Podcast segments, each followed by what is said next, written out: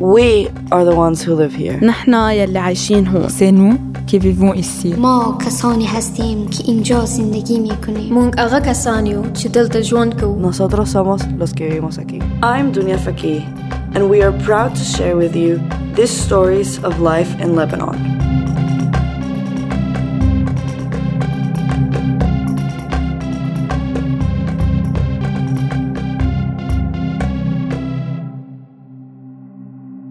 This episode contains discussions of the effects of war.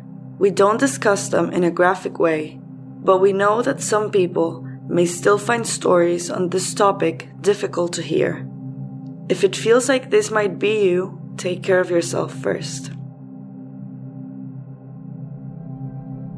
Childhood is a time of feeling things deeply, even when we don't understand them. Later, we try to understand these things through the lens of what we've learned as adults. But some childhood memories burn brighter than our lives do now, because some memories, somehow, explain the world in its poetry and its complexity. This is such a memory from Rita Mhanna. Have you ever touched the skies? Have you ever touched the clouds? Have you ever reached the moment where time and space disappear? Where you meet emptiness, I mean there, up above. Have you ever touched it? My uncle is my pilot to the dream world. I remember the dream where I was four years old, and my jet plane to that world was a silver shiny ladder on the roof of our four story building. Climbing that ladder was our little forbidden secret, for my mother would never let me take such a dangerous risk. It was impossible for a four year old foot to balance on the wet ladder steps. I remember seeing my pink shoe drifting between the steps just before my uncle stood behind me and helped me climb. When I would reach the fifth step, big hands would lift me up, launching my flight up in the air. Nothing felt more secure than his wide, tanned arms lifting me from his eyes as he raised me above the clouds and threw me high, very, very high. And that felt like home. And there, time stopped for a very small moment, and I started coloring the wind with my finger, framing each and every cloud. And just then, I started falling into his arms. I was falling into his smile. His vibrant eyes made me leave the magical clouds to meet the fantastic emptiness. Just like eternity. Yes, it was eternally beautiful how my hands could cover his eyes and play with his nose. I was allowed to pull on his soft cheeks until they turned red. He used to put me in front of the mirror and ask me, Who did that to me? Who turned my cheeks red? Now I'm ugly. And I would scream, No, you are not ugly. You have the best smile on earth. But be careful. Eternity is tricky. It can be the worst sometimes. It can transform dreams to nightmares. My uncle disappeared for an eternal year. The skies disappeared, and the ladder became forbidden again. Skies would rain and wet the ladder steps. I was afraid to climb the silver ladder because no one was there to catch me back. It was really cold. I remember putting my small hand on its step and then fleeing it away because it was so cold. But I did not know why. I used to think that I was stealing that touch from my mother's screams, forbidding me from climbing the ladder and getting hurt. Everything was calm without my uncle. Adventures disappeared, and the skies were not blue and serene anymore. I do not know what color they became. He used to tell me that I could take a pen and color the sky whenever it doesn't look beautiful. But the sky was ugly, and I couldn't change it without him. And he was not there. My mother would tell me he's at his job, serving the country, and playing with other kids, kids who do not have homes anymore. And I was jealous of them. Why do they have my uncle? I want him back. I want to feel home again. Home was empty. Until one day, my mom called him out of nowhere. She never agreed to call him when I said I missed his voice. I wanted to speak to him, to ask him how to color the skies again. Only, this time, as I stood in the door watching my mother speak to him, I was afraid. Because I could hear that his voice was hesitant as he said, I'm okay, I'm okay, yes, I'm okay. My mother was screaming, thanks to God, and shaking her hair. She knew he was not okay. I knew that from her look. I ran into the room, and my aunt took me away. In that room, there were screams. Kids screaming and crying, women shouting. His voice disappeared. The call ended. But no one was the same. We all changed, even him. My uncle went to war. He disappeared for a year, and his voice came back from the dusty clouds of concern and terror full of screams. He got back, but with a broken back. He was no pilot anymore. He became a sleeper. He was not able to throw me in the air. He was not able to fly me to the skies, and I was not able to touch the clouds anymore. Everything around was so empty, without his laugh and smile. He was sleepy all day. He was covering his head on the couch without even moving for eternal days. Until, one day, my uncle woke up. He got on his feet, although his back was still curved. I used to hear people saying, at least he got up. At least he woke up. As if he was supposed to become a sleeper forever. I was scared by that so I started teaching him how to walk. I used to put each and every step of mine beside one of his. The left one when he moved it, and the right one when it went forward. It was shocking how his big, confident steps were now smaller than mine. I couldn't bear that, especially whenever he was in pain walking. But my smart uncle noticed that I was not playing anymore. I was assisting his walk. So he used to compare our feet, asking, Which one is bigger? And then I used to smile. And I could see he was getting his smile back again from that pain. Days passed, and we started getting out of the eternal labyrinth of wounds and injury. And we learned that he could straighten his back with a corset I used to climb my fingers, button by button, to hear the tinkling of their metal. He saw that we could laugh and play again. So one day, he got up, and he began to build a swing beneath the vine. He could not climb the roof to fly anymore, so he worked for a week to get us flying with the tinkling chains of that swing. And he taught me how to fly by myself, while he was getting better and better, and soon we started climbing the ladder again together. Step by step, he became the hero of my dreams again.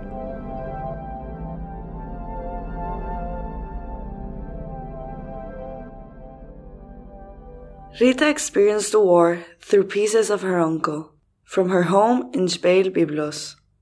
She caught a fragment of terror over the phone, and she saw its shadow cast over someone she loves. War reaches everywhere in Lebanon. It can get inside your home, hours away from the fighting. We are all on the front lines. And six or seven years after Rita's uncle came home from the war in the south, just across our eastern border, this next young woman lived through another war. She lives here now, and her story was brought to us by Abdul-Raouf Mohammed, read in English by Jennifer Nasrallah.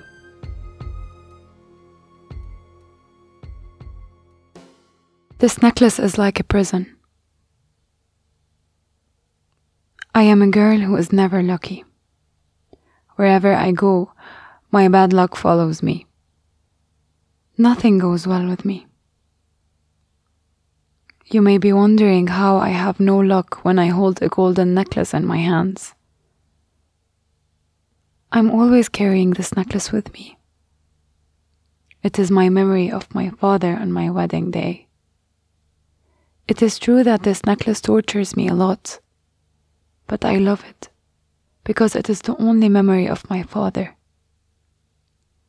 This necklace is like a prison.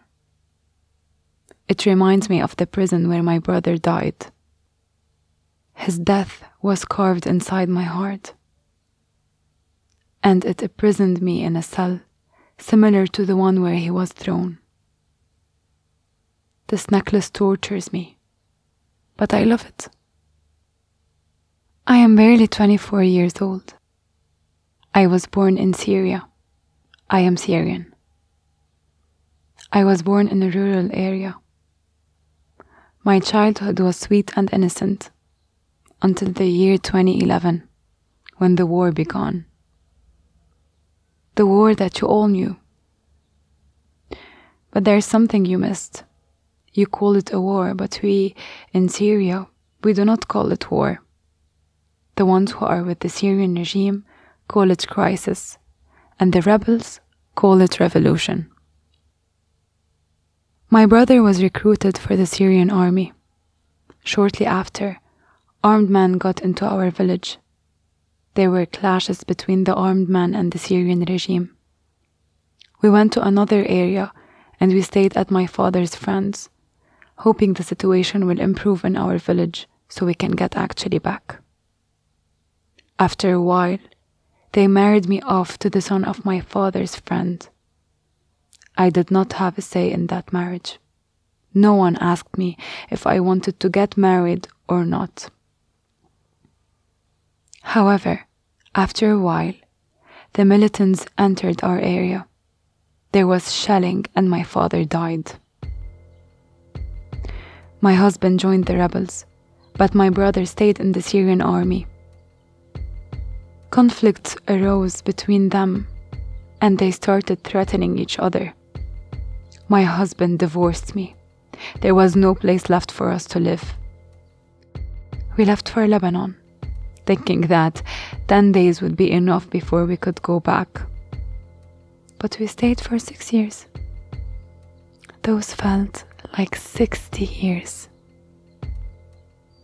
Over the days, we found that my brother had died with the Syrian regime. We registered our family my mother, my two young sisters, and me to get UN aid. We are getting aid, but it is very little, not worth a living. I started working three jobs, but things were not going well. People were not paying me the money I deserve. So I found a 12 hours a day, seven days per week job.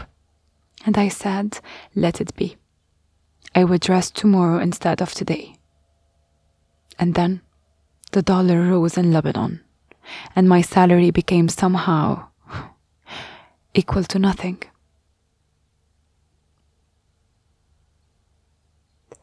I was always feeling constrained by chains.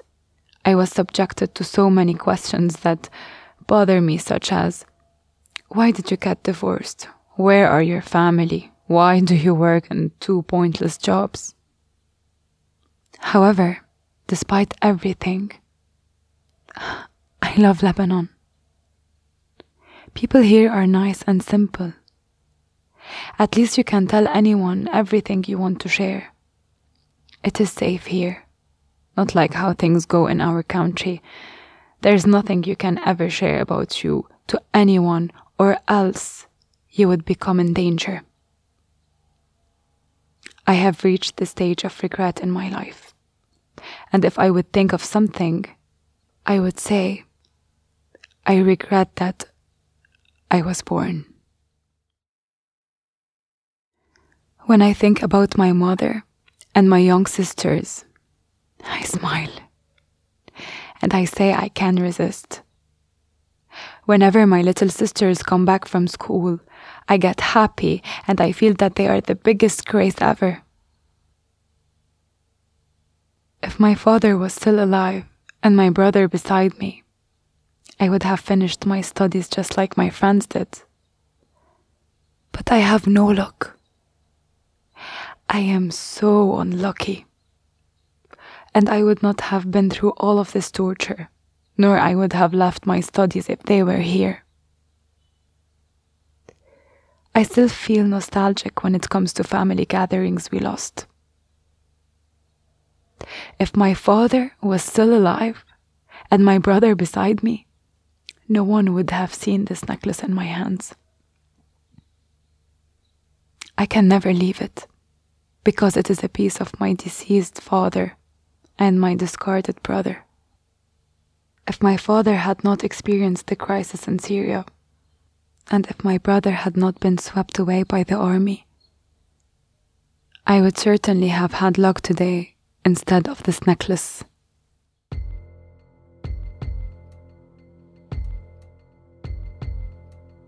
You know, it could have been her screams that a little girl overheard over the phone while her mom talked with her uncle.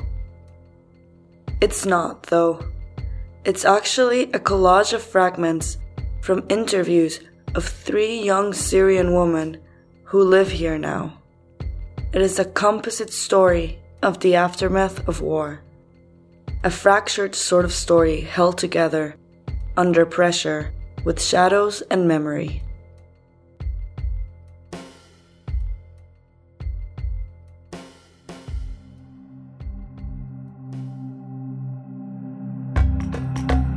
This podcast was produced by Ben Murad and Farah Khatib.